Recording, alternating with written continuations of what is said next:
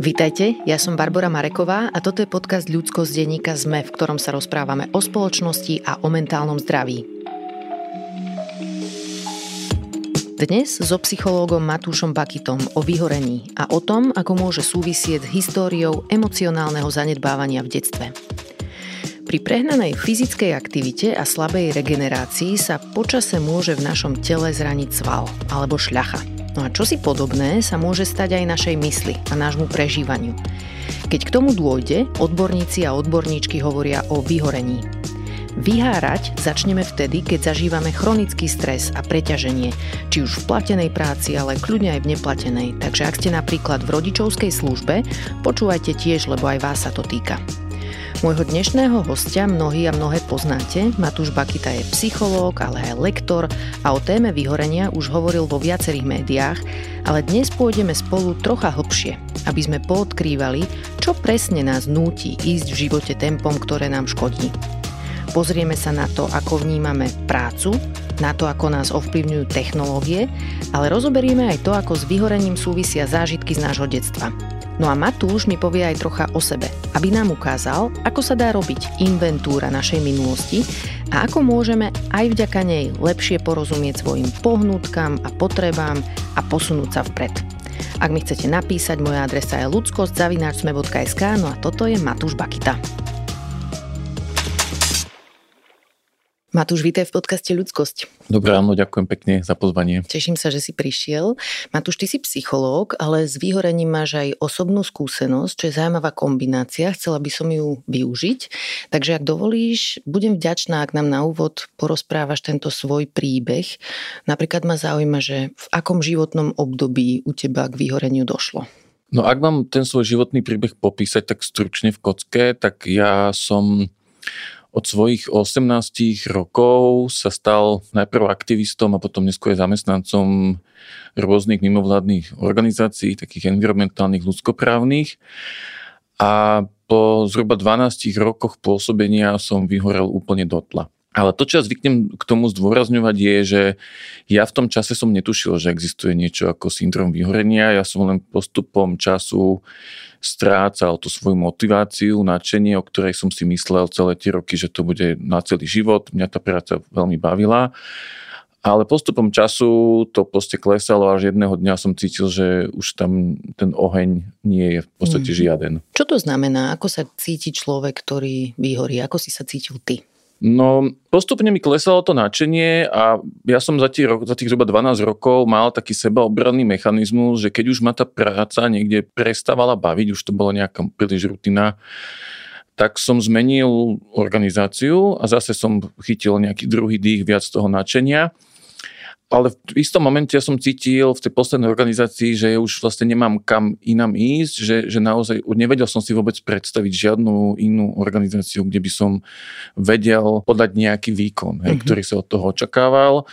Cítil som sa naozaj psychicky vyčerpaný, fyzicky vyčerpaný, liezli mi v podstate ľudia na, na, na nervy, ja som mal na starosti koordináciu dobrovoľníkov, a v tom momente som cítil, že bože, že ja tu nemám čo robiť. Že ja mm-hmm. som sa mhm. cítil akoby najskeptickejší z nich. Čo je blbé, keď si v občianskom sektore, kde je treba nejaký zápal? Áno, áno. Bolo to veľ, veľmi spojené s, s tým takým pocitom zlyhania a hlavne som tomu vlastne vôbec nerozumel. Že, mm-hmm. že to nadšenie vyprchalo a ja som veľmi túžil ho akoby znova mať späť, mm-hmm. ale nevedel som vlastne vôbec nejakým spôsobom sa k nemu dopatrať, alebo že kde ho nájsť. Povieš aj bližšie, že čomu sa venovali tie organizácie? Kľudne. Uh, začal som, alebo také to prvý, prvé nadšenie tých mojich 18, keď som naďavil na infostánok Slobody zvierat, potom neskôr Greenpeace, čiže boli to takéto organizácie na ochranu zvierat, životného prostredia.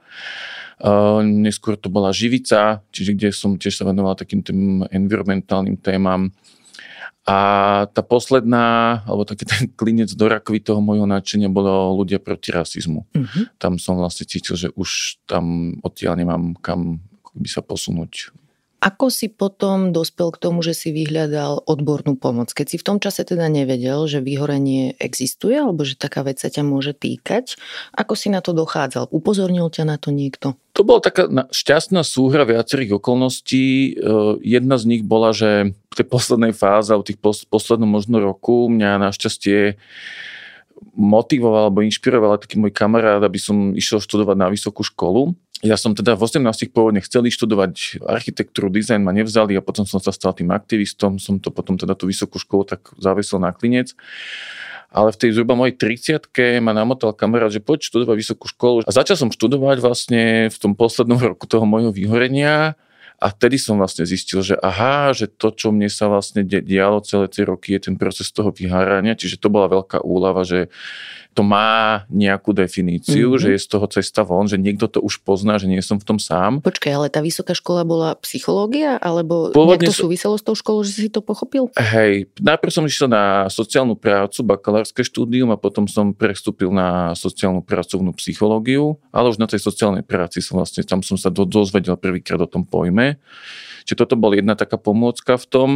A druhá pomocka bola, a asi to najpodstatnejšie, že ja som naozaj už v tom zúfalstve si robil takú inventúru každodenných aktivít a skúmal som, že čo z toho aspoň trošku ma nejakým spôsobom náplňa, baví. Mm-hmm. Lebo z fleku som videl vymenovať kopec aktivít, o ktorých som vedel, že fakt sa mi nechce a že sa musím do toho tlačiť. A ja tým, že som bol naozaj v tom už úplnom vyhorení, tak niečo pomohlo alebo jedna, jedna z tých mála, možno jediná aktivita, ktorú som vedel, že ma baví skoro vždy, bolo šoferovanie. Mm-hmm. Čiže po niekoľkých mesiacoch, nebolo to ako jednorazový počin, niekoľkých mesiacoch nejakých úvah finančného plánovania som si vlastne požičal peniaze, kúpil som si taký 9-miestny mikrobus, dal som výpoveď v tej práci a vlastne začal som sa živiť ako autodopravca. Uh-huh. A popri tom si potom študoval tú vysokú hej, školu? Hej, uh-huh. niečo, niečo extrémne, niečo denne, ale tak som sa nejak pretlkol aj s tou prácou, aj so školou. A čo bolo ďalej? Kedy si vyhľadal odbornú pomoc? A to bola vlastne tretia vec súbežne s tým, že začal som chodiť na terapiu, hej, hľadať taký nejaký možno nový zmysel v tom živote, alebo čo ma vlastne naplňa. Pamätám si doteraz taký moment, keď už už som vlastne sa živil tým mikrobusom. Boli to také tie možno prvé týždne toho, čo som už ho mal. A pamätám si aj taký moment, že som sedel doma, pozeral som na mobil a tak vlastne, že už by niekto mi mohol zavolať, že potrebuje niečo odviesť. A v tom čase som mal vlastne aj terapiu a pamätám si doteraz otázku toho môjho terapeuta, ktorý povedal, že sa ma spýtal, že kto si, keď nepracuješ. Mm-hmm. A to doteraz si pamätám a častokrát to vlastne s tými mojimi klientami používam, že, že, že ako veľmi bola a teda pre veľa ľudí aj pre mňa stále je tá akoby práca taká dôležitý identifikátor toho, že kto som, akú mám hodnotu, ako vyplňam svoj čas. Prečo bola v tom momente tá otázka pre teba dôležitá? Čo v tebe otvorila, spustila? Čo si vďaka nej o sebe zistil? No bolo to taký ako keby úder klinca po hlavičke, lebo to vlastne otvorilo viacero rovín. Hej, jedna je také ako keby o tej nejakej mojej vlastnej hodnoty, že, že s čím sa identifikujem, kto som ale samozrejme, že to otvorilo aj také tie prirodzené úzkosti s tým súvisiace, že dobre, tak keď nebudem mať robotu, alebo že nezaplatím, nebudem vedieť splácať to auto, že to sú, to boli ďalšie také otázky s tým spojené. Čiže to, to pomohlo vlastne nejakým spôsobom rozšifrovať, že čo všetko je napríklad za tým pocitom nejakej úzkosti, ktoré som vtedy prežíval. Uh-huh.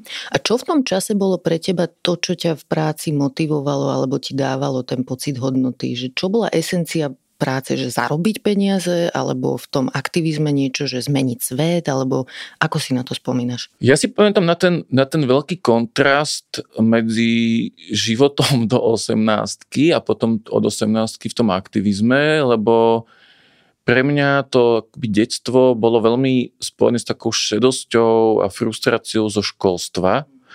Ja som teda nikdy nebol nejaký akože, dobrý žiak, a tá škola bola väčšinu času pre mňa naozaj utrpením, nebavilo ma to. A ja som teda študoval strednú priemyselnú školu elektrotechnickú a ja keď som ju končil, tak nevedel som, že čo budem v živote robiť, ale vedel som, čo robiť nebudem a to je elektrotechnika. A, a do toho ešte, myslím, že dôležité spomenúť, že ja som začal študovať strednú školu v 89. A tie prvé 4 roky tej strednej školy boli naozaj prelomové, sa tu diali proste veľké zmeny spoločenské, mm-hmm. že veľa som žil aj tým.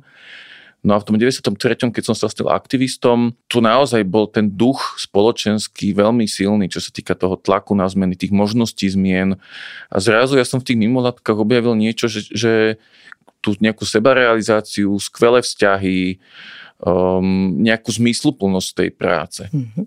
A čo ťa motivovalo ako robiť veľa alebo ísť do tej práce a niečo dnes urobiť? Čo to bolo? No to bola úplná eufória, že to sa ťažko už teraz aj ako keby hodnotí, ale že to bola taká vlna, tak samozrejme s tou súvislosťou, s tou mladosťou, pochabosťou, ale ja si doteraz akože takú, s takou láskou a príjemným takým, takou nostalgiou spomínam na, na tie 90. roky, kedy my sme sa proste stretávali niekoľkokrát týždenne ako takí akože aktivisti, žilo to aj tak kultúrne, že tu vznikali filmové kluby, umelecké kluby.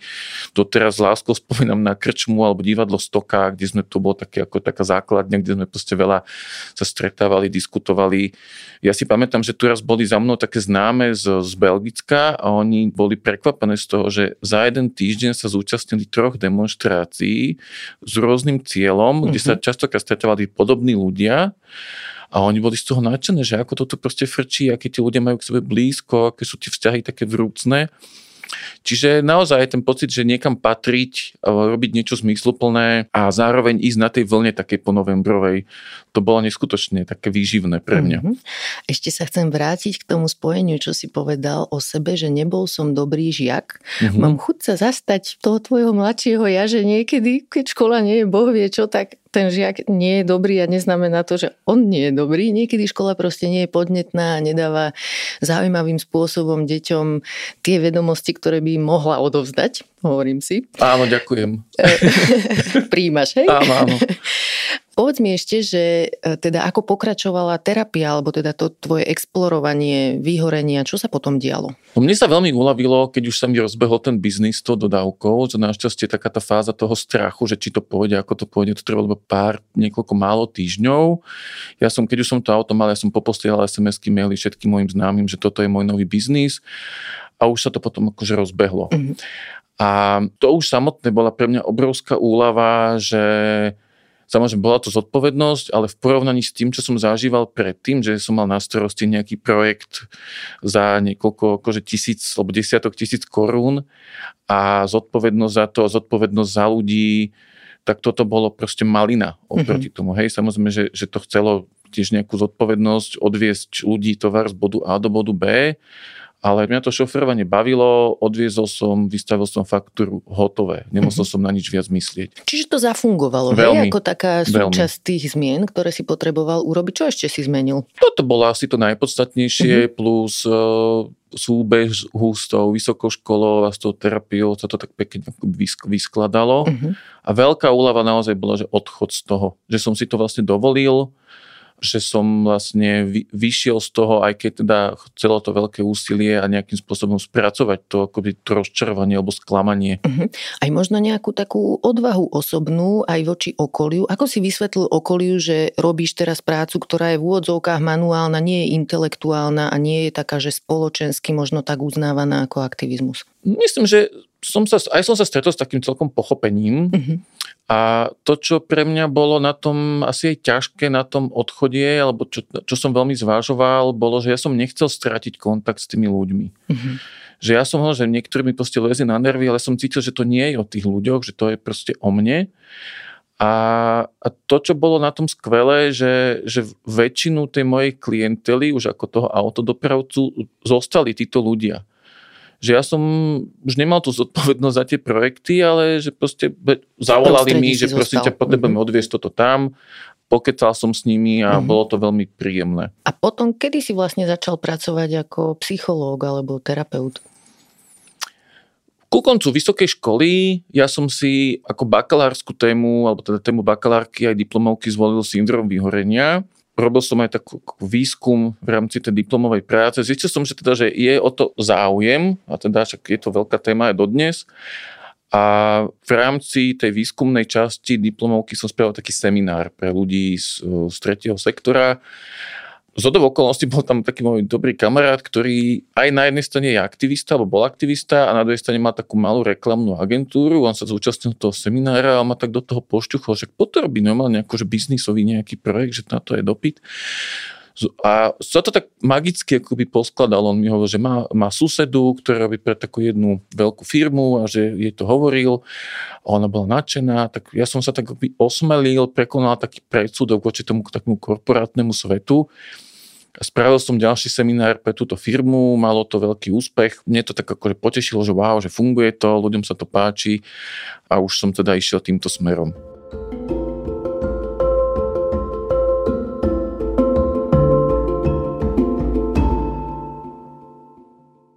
Keďže robíš tejto téme osvetu, toto nie je prvý rozhovor, ktorý mm-hmm. téme robíš, predpokladám, že sa ti aj ozývajú ľudia, ktorí majú sami u seba taký pocit, že možno sú vyhorení a mhm. prichádzajú mm-hmm. k tebe.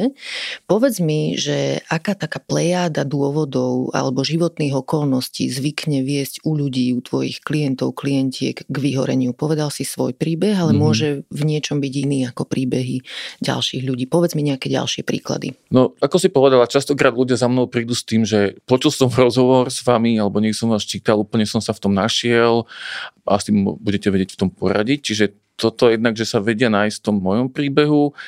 A tie dôvody ostatné sú napríklad čisto také, že fyzicky zdravotné. Mm-hmm. Že čo, čo ma teší, že to uvedomenie sa mení o, to, o tom syndrome vyhorenia a veľ, veľmi často za mnou prichádzajú klienti, sú to väčšinou teda muži, ktorí za mnou prídu s tým, že, že boli najprv u nejakého lekára, napríklad s podozrením na viem, infarkt alebo nejaký vysoký krvný tlak, tráviace ťažkosti a podobne. A ten lekár im spravil proste komplexné vyšetrenie, zistil, že z jeho pohľadu ten človek je fit. Mm-hmm. Ale ten lekár už našťastie povedal, že to je to psychotomatické, že chodte za psychológom, že bude to asi zo stresu a tak ďalej. Toto je veľká časť tej mojej klientely, že sa tak, takto k tomu dostanú. Ďalšia taká, čo s tým vlastne tiež súvisí s tým vyhorením, že ľudia cítia, že strácajú to nadšenie, alebo sa chcú tak nejakým spôsobom uistiť, že či toto, čo mám ja, je vyhorenie, alebo v akej fáze som. V rámci tej osvety, čo ja zvyknem s obľubou hovoriť, ja spomínam skôr vyháranie ako proces, alebo čím skôr vlastne človek rozpozná tie nejaké prvé signály alebo symptómy, tak tam aj tá náprava býva jednoduchšia. Povedz mi teda o tom procese bližšie, že čo môžu byť také prvé signály, ktoré by sme už mohli začať vnímať ako dôvod konať a mhm. urobiť mm-hmm. pre seba niečo a ako to potom postupuje? Tie symptómy by som možno rozdelil na také dva alebo tri. Prvé sú tie psychické a týkajú sa najmä vzťahu k tej práci, čiže to typické je strata nadšenia alebo chuti do práce. Druhý aspekt je fyzický, telesný, kedy človek niekedy si povie, že tá práca mňa baví, ale natoľko ho tým bavením pohltí, že prestane vnímať to svoje telo alebo to potláča, hej, kávou, tabletkami a tak ďalej, lebo však proste toto je super robota. Ale to telo nám slúži naozaj ako taká pomôcka, alebo teda dôležitá súčasť a, a sa nabalujú niekedy tie ťažkosti, hej, že poruchy spánku, tráviace ťažkosti, bolesti hlavy a podobne. A, a tretia kby, téma, ktoré sa to vyhorenie niekedy týka, je, je sociálna. Čiže ľudia naozaj cítia, že už im lezú na nervy to okolie, alebo príde klient za mnou, že no už mi doma hovoria, že táto, ty už sa vôbec neusmieváš, alebo si uvedomí, že v práci to tak nejak akože ustojí, hej, že je to za takého milého, ale príde domov že je mrzutý, alebo proste nechce nikoho vidieť tak to sú asi tri také, také hlavné. A keď si spomenul, že ľudia sú niekedy mrzutí, keď prídu domov z práce, Možno je aj dôležité hovoriť o očakávaniach, ktoré máme, ak sme napríklad, že rodičia malých detí, lebo tam, a to vidím teraz ako sama, keď som mama, že keď skončím prácu, idem po dieťa, tak začína druhá šichta v podstate, že aj moje dieťa bolo dlho v úvodzovkách v práci, lebo tá mm-hmm. škôlka je kognitívny výkon nejaký, Určite. proste emocionálny a ona má vtedy veľké emócie. Cestou domov už ako mi rozpráva a potom často sa stane, že vo všetkom vidí problém, že viacej kričí kričí alebo mm-hmm. niečo chce, nedarí sa nám vyriešiť problém, ktorý chce vyriešiť a si uvedomím, že to je vlastne celé o jej únave, ktorú mm-hmm. ja mhm. vtedy musím vedieť ako nejako podržať, hej, podržať jej miesto pre tú jej emóciu. Mm-hmm. Čiže ponosiť ju doma na rukách, dopriať jej tú fyzickú blízkosť, nech sa ona zreguluje, to je ďalší výkon, ktorý podávame mm-hmm. my rodičia. Takže súcitím s každým, tým chcem povedať, že ak mm-hmm. máte malé deti, tak to je veľký záhul a rodičia si zaslúžia v tom všetku možnú podporu. A ďalšiu vec, ktorú si všímam v okolí, keď sú ľudia vyhorení, alebo si to o sebe myslia, tak už im nezvykne, už dovolenka im nezvykne stačiť v tej mm. situácii. Niektorí idú na dva týždne k moru, majú pocit, že vrátia sa zregenerovaní, ale rovno prvý deň im tá robota leze na nervy, ľudia im lezú na nervy, všetko je zle. Mm-hmm. Prečo je to tak, že sa nevieme dať dokopy za dva týždne dovolenky? No ja som taký pomerne skeptik voči takémuto formátu dovolenky presne kvôli tomu, čo ty hovoríš, že človek proste maká, maká, maká celý rok s tou víziou, že ah, v lete pôjdem niekam na dva týždne, na tri sa dať dokopy, ale zvyšok toho roka je proste preťažený. Mm-hmm. Poznám, to vieš, o tých, o tých, o tých mojich klienteli ľudia, čo povedia, že no prídem na tú dovolenku, a to ešte nie, že prídem na dovolenku, že tie dni pred tou dovolenkou, že som do noci v práci, aby som stihol všetko, čo treba akože dokončiť alebo delegovať. Mm-hmm. Potom vlastne prídem na tú dovolenku, prvý týždeň vlastne vôbec neviem, že kto som, dávam sa dokopy potom druhý týždeň, keď sa bavím o tom, ide, akože už to tiež, tiež je luxus, hej, že dlhšie ako týždeň. Druhý týždeň sa nejak akože si to kvázi užívam a tretí týždeň, keď budem troj, nejaký troj týždňový model luxusný, tak tretí týždeň už ma začnú ako keby žrať tie výčitky, že ježiš, čo bude potom, nech sa mi do tej práce a podobne. Hej. Môj taký model, alebo taká tá ideálna predstava je, že dopriať si tú dovolenku, alebo dovolenkový pocit každý deň, mm-hmm. aspoň na nejakú pol hodinku. Hej, lebo tak čo, čo na tej dovolenke také špeci... ako zmeníš prostredie, hej, že ne, nestihneš za, za pol hodinu sa preniesť niekam k moru do teplej krajiny, ale že láhnu si na gauč, zobrať si nejakú knížku alebo si dať horúcu vaňu uh-huh. Ale, ale len tak akože tú polhodinku mať pre seba, vypnúť všetky akože ľudí, sociálne siete a tak ďalej. A ako sa zbaviť výčitie, keď niekto cíti, že také vylehovanie v bežný pracovný deň je problém? No toto je veľká téma a to veľmi ako často s tými klientkami, klientmi riešim. Bo jedna z tých prvých otázok, keď sa na tom úvodnom sedení s človekom rozprávam, tak ja sa pýtam, že koľko času strávite v práci priemerne denne. Mm-hmm. A keď mi niekto povie, že tých 11-12 hodín, tak ja mu poviem, že, že keď toto chcete zachovať, tak ja vám s tým neviem pomôcť. Mm-hmm. Ale keď mi niekto povie, že robím tých 8 hodín, že si to odrobím, idem domov, ale presne ako ty hovoríš, ja neviem vypnúť. Ja si sadnem na ten gauč, chcem si otvoriť, otvorím si knižku, ale už mi v hlave beží, že čo som to povedal na tom meetingu a čo bude zajtra a čo to, hej veľká časť tej našej zákazky je vlastne práca s týmito myšlienkami, mm-hmm. buď na tú prácu, alebo presne ako také tie výčitky. A, a to už je potom taká ako by hĺbšia práca s tým človekom, že odkiaľ tie výčitky má, kde sa berú a, a potom vlastne pracujeme s tým. A odkiaľ ich zvykne mať? Povedz mi nejaký príklad. Najčastejšie je to vlastne od rodičov. Mm-hmm. Toto si myslím, že, že preto sme sa vlastne aj to dneska myslím, že tak spojili, že to nie je iba o vyhorení, ale o tom akoby emocionálnom nejakom zanedbávaní alebo tej výchove lebo častokrát, keď sa bavím, že, že keď prídem s tým klientom k nejakej modelovej situácii, že prídete domov, chcete si odpočinúť a prídu tie myšlienky. Ja, že čo sa teda ozve? Že čo je ten hlas? Že kto to hovorí? Čo to hovorí? A väčšinou tí ľudia povedia, že no úplne počujem tú moju mamu, že ja sa ležíš na tom gauči, nič nerobíš, alebo a takéto proste veci. Mm-hmm. Čiže t- väčšinou je to naozaj takéto naučené vzor, vzorce z tej, z tej rodiny a to si myslím, že, že to je taký akože naozaj že najčastejší problém.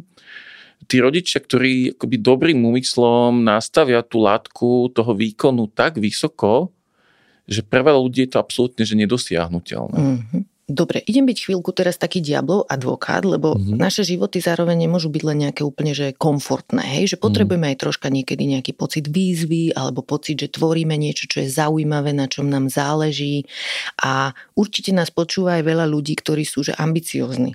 Mm-hmm. A ako by si im vysvetlil, že, alebo aké máme možnosti, hej, keď chceme vytvoriť niečo hodnotné a zároveň nevyhorieť, že čo tam je to pole, na ktorom sa dá hýbať, keď máme aj ambície, aj chuť držať svoje mentálne zdravie na dobrej úrovni. Tak ono, niekedy naozaj, že tá vlna ambície alebo tej chuti niečo robiť príde, a ja rešpektujem, že niekoho to tak pohltí, že robí proste deň, noc, a, ale že keď ho to proste nejakým spôsobom naplňa, vyživuje, tak je to fajn. Mm-hmm. Ale keď už sa začínajú objavovať také tie výstražné kontrolky, telesné alebo akokoľvek, tak to proste jednoducho vnímať, že nenechať sa iba vliec tou ambicioznosťou, že mať rešpekt uvedomenie o tých iných aspektoch svojich a, a mať možno aj taký ako to, čo si myslím, že tiež je veľký problém pri tom vyhorení, že ľudia nemajú nejaký konkrétny cieľ alebo hmatateľný cieľ. Uh-huh.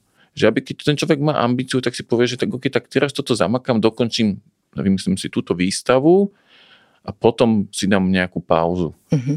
Ale keď je človek ambiciózny, že niekoľko rokov a to telo vlastne už iba tak akože pokrývkáva za ním, tak to je častokrát potom ten problém, kde sa to telo prejaví.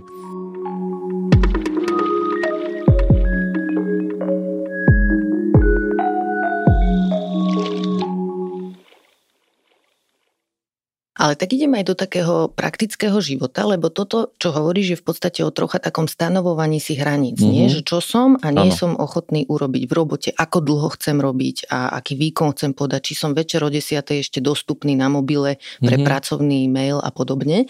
Ale vezmime si, e, že mnohé roboty majú taký ten, že price of admission, že vôbec to, že ju môžeme robiť, tak ruka v ruke s tým ide, že musíme robiť veľa. Že si napríklad predstavujem človeka, ktorý šiel do politiky, má malé dieťa, Vidíme napríklad pána toho Michala Šimečku, ktorý mm-hmm. má malé dieťa, je v politike, teraz akože čo má robiť, hej? že čo, čo, aký je tam manevrovací priestor, alebo novinári, podľa mňa tým myslia na robotu tiež furt mm-hmm. a zdravotníci s nočnými službami, že tam reálne ako keby tou kultúrou, pracovnou nejakou proste tradíciami, mm-hmm. ktoré v tých firmách, inštitúciách sú dané, že aký výkon ten človek potrebuje podať, čo, aké možnosti majú tí ľudia. No je to ťažké, ja nechcem teda teraz nikomu nejaké medové motúzy ťahať po nos, že všetko je zázračné, lebo ja nemám nejaké zázračné recepty, mm-hmm. že je to naozaj veľakrát o šťastí, o nejaké našom, našom privilegiu, že mať prácu, ktorá ma baví, že som zdravý, dosť na to ju vykonávať, že mám dostatočné nejaké vzdelanie alebo nejakú mentálnu výbavu. A že niekedy to je fakt, že náročné obdobie a ja teda obdivujem tých ľudí, ktorí akože aj do tej politiky takých tých slušných ľudí, myslím, ako zdravo ambiciozní ich idú, lebo to je naozaj akože obrovská záťaž. Mm-hmm. Jednak tam akože byť, ustať tú pozornosť, ten hejt verejnosti a, a zároveň uh, zostať byť človekom sám pre seba, pre tých svojich blízkych, že, že aj tí politici, že nie sú len politici, političky, a že sú to vlastne aj partneri, partnerky, deti, rodičia, a že to žonglovanie medzi tým, že čomu dám prednosť, komu dám prednosť, nejaké tlačovke, alebo tam sa proste dejú veci ad hoc, mm. že je to veľmi náročné. Mm-hmm.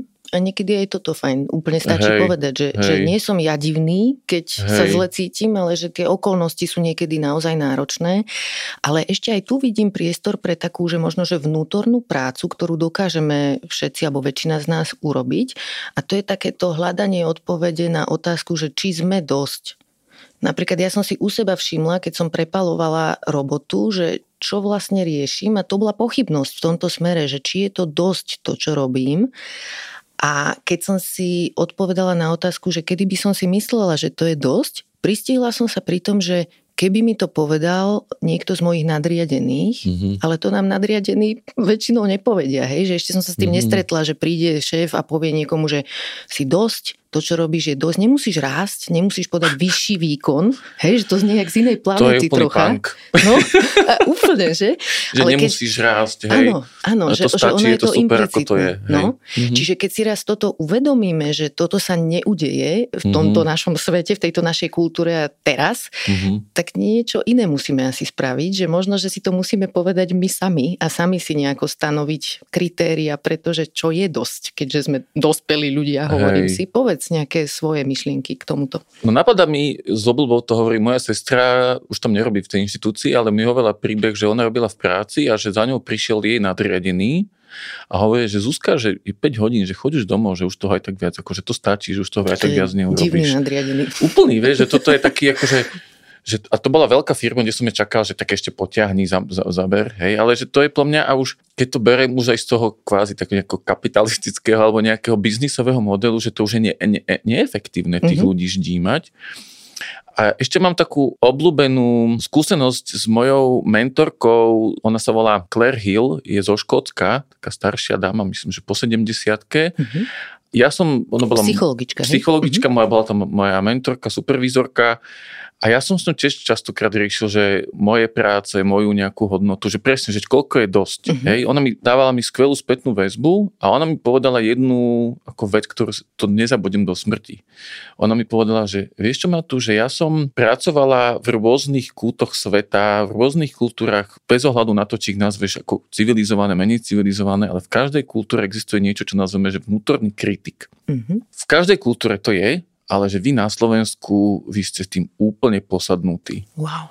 Že žiadnej inej krajine som to nezažil, že ľudia, ktorí sú proste šikovní, nemusia byť majstri sveta, hej, ale že niečo robia a že sú v tom dobrí na svoje možnosti, mm-hmm. ale dokážu sa tak dožubať sami mm-hmm. seba, že, že to som že v živote nevidela. Mm-hmm. A to som si tak že hej, taký že pohľad zvonku niekoho, ako keby na to naše Slovensko, že, a odtedy to fakt vnímam, že tu akože jednak kritiku samých voči sebe, aj voči iným, a ja to presne to, čo si povedal, že čo je to dosť a že to veľmi to zažijem u, u tých klientov, že to proste prenášame na svoje okolie, že, mm-hmm. proste, že ďaleko viac, ďaleko ľahšie nám je nájsť nejakú kritiku, že čo nám vadí, Hej.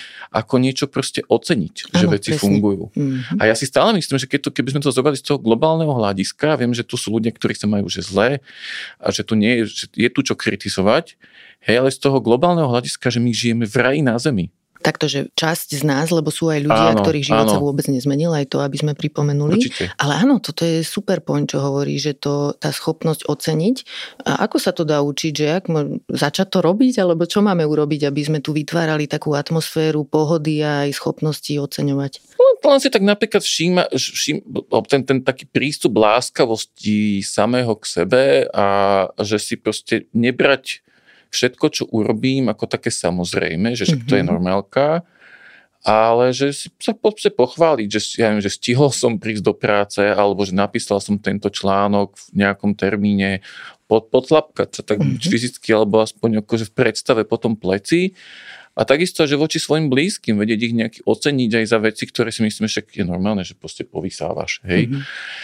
A, ja to napríklad teraz veľmi často vnímam od tých, od, od tých mojich klientov, klientok, že, že keď majú deti a že pri tých deťoch si všimnú, že aké vzorce majú vlastne naučené od tých svojich rodičov. Hmm.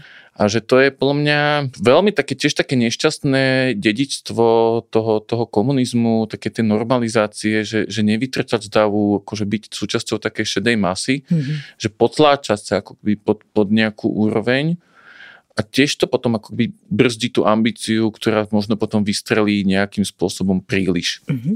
Čo sú ďalšie možno také systémové alebo štruktúrálne veci, ktoré prispievajú k tomu, že zvyšuje u nás teda riziko vyhorenia? Že čo ešte ďalšie vidíš v našej spoločnosti? Ja by som to rozdelil, alebo keď robím napríklad prednášky o tom vyhorení, tak ja to delím na také dva, dva okruhy. Jeden sú vonkajšie, toto ty myslíš aj tie mm-hmm. spoločenské, a potom sú tie vnútorné. Ale keď sa teda vrátim tým spoločenským, tak je to napríklad e, nedocenenosť, by som to nazval, že intelektuálnej práce alebo takéto tých pomáhajúcich profesí. Keď si mhm. zoberieš, že aký nielen ekonomický, ale aj spoločenský status má učiteľstvo, zdravotníctvo, vôbec takáto nejaká sociálna práca, to proste tiež svedčí o tom, ako, ako my si ako spoločnosť ceníme prácu tých ľudí mm. a že tí ľudia jednoducho aj keby ich tá práca bavila, ale chcú žiť nejaký dôstojnejší život, alebo len už len to, že zobrať si hypotéku, tak sú nútení odísť napríklad z toho školstva a ísť do nejakej také tie vôdzovkách, tie bullshit jobs, mm-hmm. kedy si jednoducho robíš niečo, čo ťa až tak nebaví, ale máš dvojnásobný plat oproti hej. tomu, čo ťa baví. Hej. Mm. Že niečo veľmi zmysluplné, hodnotné, hej. keď niekto tvorí a následne je nútený robiť niečo pre peniaze, mm-hmm. aby uživil svoju rodinu, tak aj sa tomu dá rozumieť a zároveň je to veľká škoda.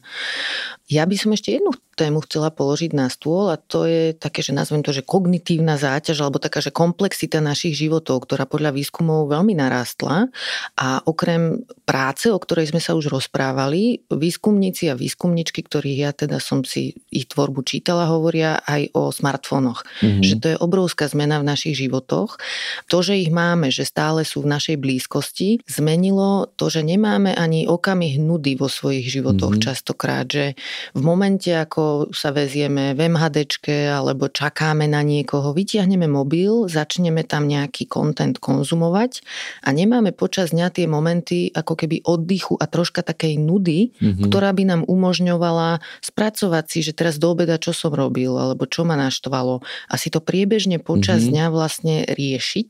Dôsledkom toho často býva, že ľudia zle spia, lebo keď počas dňa absolútne nemali mhm. priestor mm-hmm. ako keby metabolizovať svoje zážitky, tak v noci sa zobudia a cítia sa zle, lebo sa vyplaví to, čo sa počas dňa nemalo mm-hmm. možnosť vyplaviť. Riešite s tvojimi klientami, klientkami používanie smartfónu alebo čas strávený na sociálnych sieťach? Trošku nie je to úplne taká, že častá téma, ale, ale hej, ja, to, ja by som to dal možno do takého spoločného balíčka, že, že disociácia. Mm-hmm. A že to je vlastne, že ten smartfón alebo čokoľvek je vlastne nástroj na únik od, od samého seba. Ty si to nazvala nudou alebo nad tým nejakým vlastným prežívaním. Mm-hmm. A že, že nás to proste za, zahltí, hej? že tam si proste scrolluješ, máš toľko impulzov, koľko len chceš a odpúta ťa to od toho, že a tá práca ma až tak nebaví, alebo mm-hmm. že mhm. proste kto som a, a, a tak ďalej. Mm-hmm. Že aj toto je vyskúmané, že trigre, alebo také tie spúšťače toho, že vytiahneme mobil, bývajú, myslím, tri, že nuda, alebo taký pocit nudy, diskomfortu mm-hmm. z nudy, že nič sa nedeje. Únava, toto je halus, že v čase, keď sme unavení, tak máme väčší sklon akože vyťahovať, že napríklad od práce sa odpájať a pozerať do mobilu. Mm-hmm. A tretia bola osamelosť čo je veľmi zaujímavé tiež, lebo v podstate, kebyže sme v práci a troška sme takí, že už som sa dlho s nikým nebavil, tak možno ideme do, k susednému stolu alebo do susednej mm-hmm. kancelárie a máme nejaký face-to-face rozhovor, čo má inú kvalitu ako prebehnúci Facebook, že čo kto robí.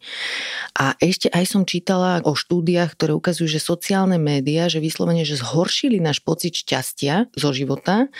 Tí výskumníci, výskumničky, ktorí to riešili, to prirovnali k hamburgeru veru s hranolkami, hej, že keď mm-hmm. mám mhm. tieto pocity, ako je nuda, osamelosť a tak ďalej, tak mám chuť ich zahnať niečím, že nejakým spoločným zážitkom s inými ľuďmi, idem na Facebook alebo na Instagram, ale je to také, že síce to trocha zaženie pocit hladu, ale nedá mi to tie výživné látky, že nejaké minerály, mm-hmm. vitamíny v úvodzovkách, ktoré by som bol býval mal, keby že idem na stretnutie s niekým, dám si s niekým kávu alebo mm-hmm. chvíľku v kuchynke sa rozprávame. Inými slovami, že Facebook je veľa kalórií, ale málo výživy a mm-hmm. dlhodobo, keď fičíme viacej na sociálnych sieťach a menej s ľuďmi, tak to niečo s nami robí, s našim telom, s našim prežívaním a tak ďalej. Aj ma zaujíma, že ako to máš s mobilom ty?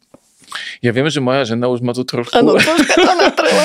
Ona by sme povedali nášmu publiku, že Silvia Ondrisová, ano. psychologička, ktorá tu bola pred pár mesiacmi, je Matúšova manželka, takže trocha natrela, že zvykneš Áno, ja riešiť. teda viem, že som závislý na, na mobile. Ešte stále, hej?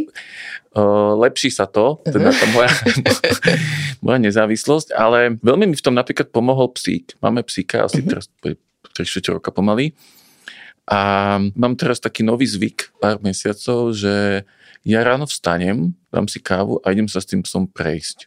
A že naozaj sa prechádzam s tým, s tým psom, občas si pustím podcast, ale teda, že nie som na mobile, idem do mhm. lesa. A, a, a že som si vytvoril ten zvyk, predtým, ja fakt, že ja som stál, dal som si kávu a už som mal mobil v ruke, pozrel som si čo, čo, čo nové, mm-hmm. ten fear of missing out, hej. Jasne. A teraz ja si fakt uvedomím, že je 8 hodín ráno, ja prídem z tej prechádzky so psom ja som úplne akože svieži, oddychnutý, nadýchaný, psych sa teší, môžem začať deň mm-hmm. a keď to akože naozaj že pocitovo porovnám, že rovnakých 8 hodín ráno len som proste sedel na gauči s tým Facebookom, tak ja som fakt, že otrávený akože emočne. Mm-hmm. A to si myslím, že že ja veľa som na tom Facebooku, veľa som strávil nastavovaním toho, koho sledujem, koho nesledujem, že snažím sa naozaj že sledovať pozitívne mm-hmm. veci ale že ten, ten rozdiel je fakt, že obrovský. Mm-hmm. Aj toto je dobré opatrenie, čo hovorí, že hajdnúť si alebo unfollownúť Hej. ten content, ktorý nám nerobí dobre, že podobne znova jak s tým jedením, že tiež si treba vyberať aj na sociálnych sieťach, že čomu venujeme pozornosť. Ale ešte jeden taký fun fact, e, čo si pamätám z výskumov, je, že, že ľudia sú notoricky zlí v odhade toho, že koľko času strávili na mm-hmm. sociálnych sieťach. Čiže možno aj fajn si zapnúť taký ten merač e, času stráveného tam a prípadne to skúsiť nejako regulovať. A Hej. večer to máš ako? Že pred spaním máš to tak, že posledná Áno. vec, lebo to má veľa ľudí tiež. Áno, mám to tak. A, a, a, a jak je možné, že nie si vyhorený, otrávený? Akože jak, jak si to manažuješ týmto? Vieš čo, ja to mám tak totiž to, že ja na obhajobu sociálnych sietí hovorím, keď si to porovnala s tým, že, že prečo nejde človek do vedľajšej kancelárii sa s niekým mm-hmm. porozprávať, že ja som skôr introvert. Mm-hmm. A že mne na, na tom proste fakt vyhovuje, že si s niekým napíšem, alebo že aha, vidím, že tento človek zmenil prácu, alebo je tam a tam. A nemusím dvihnúť telefón a rozprávať sa s ním. Mm-hmm. To neviem, že sa, ja sa s nikým nerozprávam, ale ja cez deň fakt veľa času strávim rozhovormi mm-hmm. a že mne ten prísun informácií textom je ďaleko bližší ako, nie samozrejme, že teraz by som bol nejaký úplne odľud, ale že, že nemám telku, rádio v podstate minimálne počúvam, čiže mm-hmm. pre mňa to je taký zdroj informácií akože zo sveta, ale o tých mojich blízkych. Mm-hmm. Super vedieť, že a ešte mi povedz len v skratke, že keď si introvert, aké to je byť zároveň psychológ? Vieš čo, myslím si, že veľmi fajn. Mm-hmm. Uh, ja to myslím, že to je skôr taká škála, že to nie je, že iba hej, introvert, extrovert, hej, mm-hmm. že ja som si tak robil také rôzne testy, vyšlo mi to zhruba, že 60 ku 40 uh, v prospech tej introverzie. A to, čo som sa proste naučil, je naozaj, že ja som rád s ľuďmi, ale po nejakom čase už ten, tie, sociálne baterky sa mi vybijú a potrebujem proste byť sám. Uh-huh.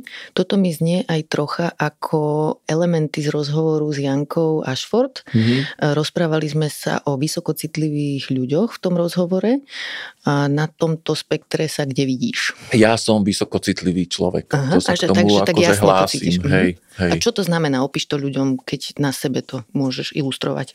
No, že ten, ako keby ten radar toho, to, čo vnímam a to, čo ako keby ma nejak emočne zasiahne, mám možno väčší alebo citlivejší. Toto je asi to podstatné. Ona to tak pekne pozvala, že tou, tou tenšou kožou, hrubšou mm. kožou a že niektoré, že má to také dve stránky tá minca, hej, že, že som ako keby ľahšie zraniteľný, možno nejakou rádoby vtipnou poznámkou alebo niečo mal skôr rozladí. Moja mhm. žena niekto, že čo to prosím ťa riešiš, ak to sa nič nestalo a potom ešte niekoľko dní mi to tak beží v hlave, že tiež to je debil, hej. Ale na druhej strane to zase využívam v tej mojej psychologickej praxi, mm-hmm. že si fakt, že všimnem veci, ktoré proste si iní ľudia jednoducho nevšimnú. Hej? Že, Čo napríklad? Že, no mimiku, pod, že to ako ja vnímam toho človeka. Mm-hmm. Hej? Že ako tón hlasu, mm, rôzne, akože aj také rôzne životné situácie. Mm-hmm. Hej, že, že som v nejakej skupine a zdá sa mi, že tu nie, niekto, ten, ten človek akože nie je nejak úplne, že OK. Mm-hmm. Hej, ja dojdem za ním, že čo, že čo sa deje a zrazu vidím, že ten človek proste, že sa rozplače z fleku. Mm-hmm. Hej, ja vidím, že aha, tak asi som mal dobrý odhad. Mm-hmm.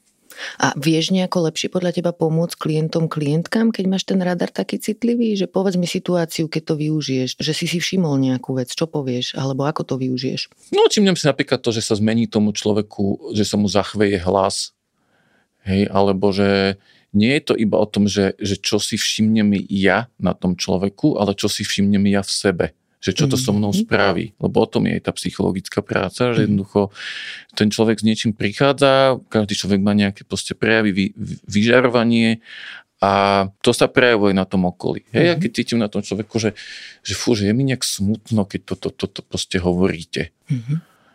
Hej. A ten človek povie, že aha, že hej, alebo poviem, že to, že to je proste, že tá základná možno empatia, hej, že to asi nie je nič také, čo prevratné, ale jednoducho že tak akože vyššiu citlivosť k tým, k tým signálom.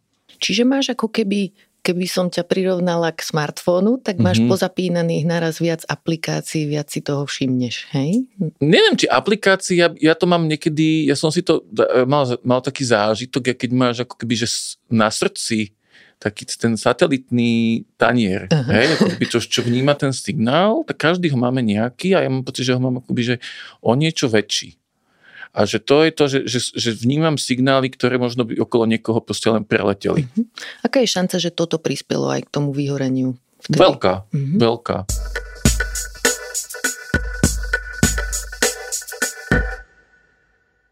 Spomínali sme v tej prvej časti rozhovoru, keď som sa ťa pýtala na to, že ako s klientami, klientkami mm-hmm. analizujete ich život alebo okolnosti, ktoré viedli k vyhoreniu. Detstvo vyslovene mm-hmm. skúsenosť napríklad s emocionálnym zanedbávaním. Povedz mi o tomto trocha viac, že ako súvisí emocionálne zanedbávanie s rizikom vyhorenia v dospelosti? No ja tam vnímam veľkú súvislosť a vnímam to veľmi často tých mojich klientov, klientok, že sú to ľudia, ktorí dospejú, hej, že prežijú to detstvo a výjdu z tej rodiny s pocitom, že to bolo tak akože normálne detstvo, nič zlé si proste nepamätám. Ale tým, ako dospejú, začnú mať nejaké partnerské vzťahy, zažijú proste rodinu niekoho iného a zistia, že, že fú, asi to nebolo úplne také akože OK v tej mm. našej rodine. Alebo to zistia v práci, že stále nemajú pocit toho, do, tej dostatočnej hodnoty. A môže im to okolie hovoriť, že už neblbní, že stačí to takto. Ja sa zase vrátim k tomu výhoreniu, keď som spomínal, že tie príčiny sú vonkajšie a vnútorné. A ja tie vnútorné, častokrát som to označoval, že workoholizmus a perfekcionizmus. Mm-hmm. Ale postupom času už sa tak akože trochu mením v tom, lebo nikto sa nenarodí ako workoholik. Ani veľmi asi ako perfekcionista. Môžeš mm-hmm. mať ako keby nejaký zmysel pre detail zdedený, hej, ale že, že potom, keď sa s tými ľuďmi bavím, že, že odkiaľ sa berie ten workoholizmus alebo ten perfekcionizmus, tak tí ľudia presne vedia tie formulácie od svojich rodičov, hej, že musíš robiť všetko tak, aby si bol najlepší, napríklad. Mm. Hej.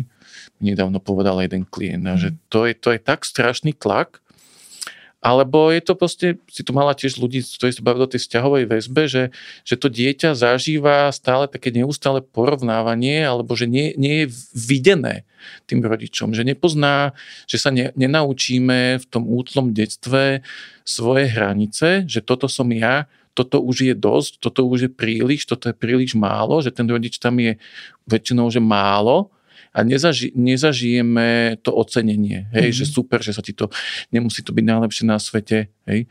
Ja keď som napríklad bol psychológ na základnej škole pred pár rokmi a robil som s deťmi, ktoré boli, som cítil, že sú nejakým spôsobom preťažené alebo proste niečo ich trápi a väčšinou to boli práve tie známky, tak moja taká obľúbená formulka alebo veta, ktorú som im povedal, že, že za mňa radšej šťastný trojkár ako nešťastný jednotkár. Mm-hmm. A to bol na tom dieťati, to si videla takto, že proste, že mu sa úla, že wow. hej, okamžitá úlava, mm-hmm. že konečne niekto, kto akože nestojí za ním s dobrým úmyslom, hej, či už tí rodičia alebo tí učiteľky jednoducho, ale že, že to tiež sa vrátim, ja som veľký kritik toho školského systému, ale že o čom sú vlastne tie známky? Hmm. Hej, že, že to nie je stále také jasné, že či to hodnotí ako keby mieru nejakého úsilia, ktoré tomu ten žiak venuje, alebo mieru nejakého nadania na to pre ten predmet. Čiže toto je, toto je tiež ako keby jedna z tých vecí, alebo teda, keď sa zase vrátim k tomu emočnému zanedbávaniu, tak je to porovnávanie častokrát s inými deťmi. Mm-hmm. A tvoj brat, on je takýto, on už má samé jedničky a ty prečo si trojkár, alebo on takto vyzerá a táto suseda už o 7 ráno bola vinie smeti a ty si ešte drých mal, že furt dávame tým deťom, alebo dávame, no, že zažívajú tí ľudia tak, tie, tie referenčné body, ktoré sú stále vyššie ako oni sú schopní alebo ochotní dosiahnuť mm-hmm. a potom vlastne človek vyrastie z toho detstva s takýmto nejakým, nazvem to, že emočným hladom alebo tým, tou túžbou po uznaní, by som to mhm. nazval, hej. Mm-hmm. A keď ju ne, ne, nebola tá túžba nejakým spôsobom dostatočne nasýtená v tom detstve, tak zrazu sa zamestná ten človek a zistí, že wow, tak keď mákam tých 12 hodín, tak mám 3000 plat, môžem si kúpiť toto, toto, toto, môžem to dať na Instagram, vyzerá to super cool, hej, vyzerám lepšie ako moji spolužiaci mm-hmm. a už, a už a a sa to akože, takéto pozlátko sa akože lepí jedno na druhé. No a potom tí ľudia v 30 40 zistia, že ale že toto, že toto je život, mm-hmm. hej, že takto nechcem ako keby naďalej fungovať. Hej, že ten úspech, že, že to, toto šťastie v živote nie je o nejakých materiálnych veciach a potom zistia, že ani ten Facebook im neprináša to uspokojenie a hľadajú, že vlastne, že na čo som vlastne na, v živote, čo ma baví, čo ma teší. Hej. Ešte keď hovoríme o emocionálnom zanedbávaní, chcela by som spomenúť aj jeden taký vplyvný výskum, ktorý nazvali Still Face Experiment. Vznikol v 70. rokoch pod vedením amerického psychologa a výskumníka Edwarda Tronika. Neviem, či ho registruješ, ale aj na YouTube vysia rôzne také fragmenty z toho výskumu. A v podstate išlo o to, že pozvali do výskumnej miestnosti matky s deťmi, mm-hmm. todlermi, bábetkami a batoľatami a nechali najprv tie matky spontánne s tými deťmi komunikovať mm-hmm. a tie deti sú napojené na tie mamy a teda mm-hmm. mamy sa im prihovárajú, deti im ukazujú veci a tak ďalej. A potom tie matky dostali inštrukciu, aby sa odvrátili vrátili tvárou naspäť k dieťaťu a mali mm-hmm. kamennú tvár, čiže aby sa mm-hmm. emočne odpojili, nereagovali na to dieťa.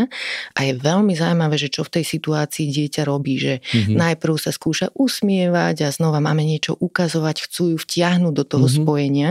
A keď sa to nedarí, behom dvoch minút úplne eskaluje emócie, emočné prežívanie toho dieťaťa mm-hmm. a začne byť frustrované, hej, že kričí, zúri, všetko možné vyskúša, len aby tú matku vtiahlo naspäť. A ten výskum výskum je dôležitý preto, že deti sú veľmi citlivé na to, hmm. ako sa tvária ich rodičia, ako v ich prítomnosti sa správajú, či ich vnímajú.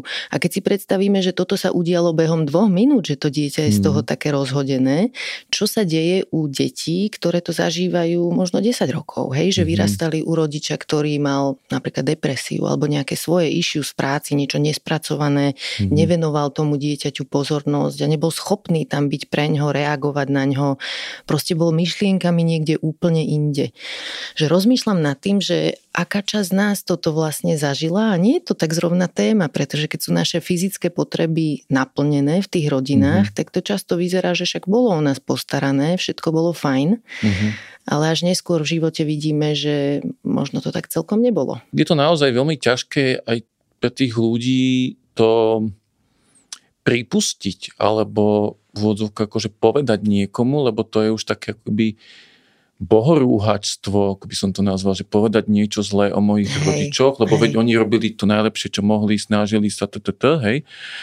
Ale som zistil, že ale ja som nikdy od môjho od mojich rodičov nepočul, že sme na teba hrdí mm-hmm. a ľúbime ťa a si úžasná, úžasný. A to, čo teraz si, je dosť. Hej, nie? Ako hej, sme sa rozprávali o tých hej. šéfoch, že potom, keď nám to nepovie šéf, to je skoro ako v tom detstve, keď Áno. nám to nepovedal rodič. A ešte mi k tomu napadá vlastne, že to, čo si hovorila, že, že, aj ty, že to, to sa volá, že aj parentifikácia tých detí, mm-hmm. že mhm. tiež to zažívam s mnohými ľuďmi, ktorí zistili, že niekto povie, že v šiestich rokoch moja mama dostala depresiu a musel som sa vlastne o ňu starať alebo chodiť po špičkách, že, že ako sa dnes má, alebo mm-hmm. tie deti tých alko, akože alkoholikov, ktorí majú tiež akoby vycibrený ten cit v tom, že ako otec kráča, keď ide domov a podľa mm-hmm. toho už viem, že či je do, do akej miery opitý a či je opitý tak, že odpadne, alebo či je opitý tak, že nás proste bude byť. Hej. A tí deti častokrát aj pôsobia v tom detskom veku veľmi vyspelo, Hej. že oni vyzerajú, že aha, tak je zodpovedný, mm-hmm. sám si ráno prichystá desiatu, ide do školy, že aké super, ale oni vo vnútri museli zastať v tom vývine, Hej. aby sa postarali o okolie, sa nepostarajú o seba. A to je dôležité v živote, vedieť sa aj o seba, mm-hmm. alebo dominantne o seba postarať a naplniť svoje potreby, svoje hranice si vedieť stanoviť Hej. a tak ďalej. Chceš nám trocha pomôcť s tým, že ako rozprávať o svojom príbehu? Ako si prežíval ty napríklad v detstve takéto veci, že, že cítil si niekedy, že tvoje potreby neboli naplňané emocionálne, teraz mám na mysli? Mm-hmm. Ja si pamätám ako také tie školské časy, že som sa veľmi často cítil taký osamelý. Mm-hmm Mňa rodičia vlastne z praktických dôvodov preložili po druhom ročníku základnej školy na, na inú školu a nie úplne som tam zapadol. Hej, zažil som aj šikanu, nejaký čas to trvalo, ale to bola to škola úplne v inej časti mesta, nepoznal som tie, tie decka odtiaľ a, a cítil som sa veľmi často taký, akože, taký sám. Hej. Mm-hmm. A potom sa to akože ku koncu tej školy zlepšil, našiel som si nejakých kamošov a ďalšia fáza možno takej osamelosti alebo zúfalstva bola na tej strednej škole, keď ja som tam išiel s tým, že ma bavila celkom tá elektrotechnika ale na tej strednej škole som zistil, že fú, ale že toto asi fakt, že nie je to, že bolo to naozaj že utrpenie pre mhm. mňa tá škola, že som tak hľadal kaďaké cestičky, ako z toho unikať, ako to prežiť. A tí rodičia moji naozaj verím to, že robili to, čo mohli, ale tiež si myslím, že sú súčasť tej generácie, ktorá nie je veľmi, lebo nebola naučená pracovať s tými emóciami. Mm. Hej, že nebal, neba, ne, nezvykneme sa mi veľmi rozprávať o tom, že ako sa kto má, čo prežíva. Že bol taký ten akoby bezpečný checklist, že si hladný, všetko v škole, čo si dostal, zjedol si desiatu, čo ste mali na obed ale tiež cítim, že, že túto časť, ako keby tú emočnú, že som si, musel som sa potom o ňu v dospelosti nejakým spôsobom postarať a vyživiť to tak nejakým spôsobom spätne. Povedz ešte viac o tom, keď si bol dieťa, že ja neviem, tá osamelosť, že ako to vyzeralo, ako si sa pretmolil dňami, alebo ako si sa cítil, čo by si možno aj potreboval v tom veku, aby si sa cítil dobre? Ťažko povedať, že, že čo z toho bola taká tá disociácia a čo z toho bola úplne tá postaranie sa o tú introverziu. Pamätám si, že veľ, veľkú časť, čo mi pomáhalo, boli knižky. Mm-hmm. Mal som zmáknuté všetky také tie vernovky, troch pátračov, také ako tie, tie fantasy literatúru. Veľa som chodil proste na bicykle po prírode. Toto asi bolo, alebo proste také tie introvertné koničky typu, že vystrihovačky z ABC, mm-hmm. ešte keľko menší, s Legom som sa veľmi hral. Čiže taký ten akoby ponor do seba, uh, hudba, hudba bola veľk, pre mňa taký veľký zdroj. Ak chceš povedať, e, v akej rodine si vyrástol vlastne? Mal si súrodencov, rodičia, čo robili prípadne, čomu zhruba sa venovali? Mama bola farmaceutka, otec bol projektant, oni teda našťastie obidvaja žijú, sestra moja je o 7 rokov mladšia, so sestrou mám fajn vzťah, ale bolo tam cítiť ten akože vekový, vekový rozdiel, mm-hmm. že nebolo to tak, už úplne taká tá parťačka. a veľakrát som počul, že už som dosť veľký, mal by som mať ja rozum a správať sa alebo chovať sa k nej akože pekne, teda tiež som sa nie úplne vždy choval. A, čiže taká ako keby usporiadaná rodina. Uh-huh. A rodičia boli takí, že ambiciózne nastavení, alebo ponechali ťa, že rieš si školu, ako uznáš za vhodné? Venovali sa ti napríklad s úlohami domácimi? Určite, ale... veľa, veľa sa mi venovali. O, o, častokrát som počúval výrok, že veď ty nie si blbý, len keby si nebol taký lenivý. Čo nebolo úplne až také akože motivujúce, ale nejak akože teda hovorím, že ja som nebol dobrý že cez dvojky, trojky, štvorky, nejak som sa teda ako s odratými ušami pretlkol. Čomu to ale pripisuješ? Povedz mi o tomto viac, že bola nebavilo, to nuda? Bola, nebavilo, nebavilo ma to a druhá vec, ja si myslím, že mám takú ľahkú poruchu pozornosti, mm-hmm. že pre mňa naozaj že ťažké sa sústrediť na nejaký výkon a zvlášť, že ja som asi dušou aj taký rebel, že ja som proste niekde vnútri stále bojoval s tým, že na čo mi toto bude. Mm-hmm Hej? A že to doteraz si myslím, že v tých školách našich tie decka sa učia no nechcem to percentuálne vyjadriť, ale že veľk, väčšinu veci, veci, ktoré vlastne že v živote nepoužijú. Hej, a neviem, či nás počúvajú nejaké deti, ale aj taká som súcitná ich smerom, že keď si spomeniem, že koľko nezmyselných vecí sme sa vtedy učili, alebo takých, že twistnutých, niečo, čomu som ani nerozumela, že ten kontext nám Hej. nebol vysvetlený v dejepise napríklad a podobne, že naozaj mm. akože toto je oblasť zanedbaná asi dodnes u nás. Ja si napríklad pamätám to z vysokej školy napríklad sme mali, že vedieť nás pamäť definíciu nejakého pojmu, neviem tomu, sociálna inklúzia od troch rôznych autorov nás pamäť. Hmm. A prosím, že na čo? Hej. To keď vie, hmm. niekto po, vie, čo to je sociálna inklúzia, vie to popísať, tak akože to úplne stačí. Mm-hmm. Hej, že na, hmm. toto je proste taká, že, mňa, že organizovaná šikana.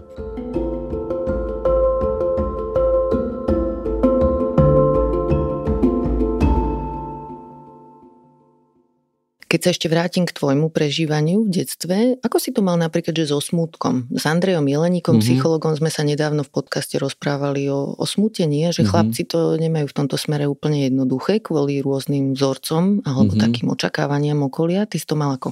Nemal som to jednoduché, akože, že myslím, že v tej našej ako som, že rodine sa veľmi o tých emóciách nejakým spôsobom nerozprávalo že moji rodičia naozaj, nechcem akože nech tak na nich kidať, alebo že naozaj že robili čo mohli, ale napríklad, čo je také typické, že ja som napríklad mojich rodičov nikdy nevidel sa hádať, mm-hmm. ale nevidel som ich nikdy ani sa nejakým spôsobom objať, pohľadkať sa, hej, taký ten ako keby ten prejav nehy. A ja som sa v nejakým spôsobom naučil ako keby sám so sebou nejakým spôsobom riešiť svoje ťažkosti pokiaľ to fakt naozaj nebolo už nejaké, že to neprekročilo nejakú mieru. A bol nejaký človek taký dospelý, ku ktorému si mal dôveru, že aj nejaké emócie si mohol priniesť, alebo nejaký svoj neúspech? Kto bol taký človek pre teba?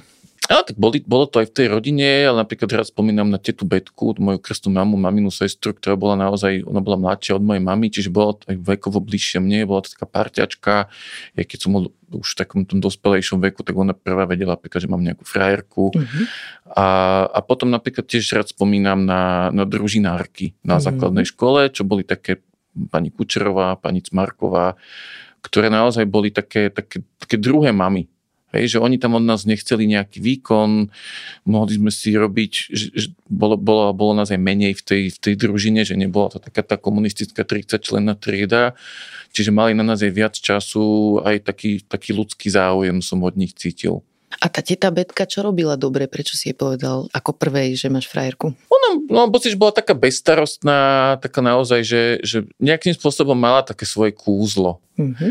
Bývala v Garzonke, mala super platne, že tam som, to bola taká pre mňa taká oáza. Mm-hmm.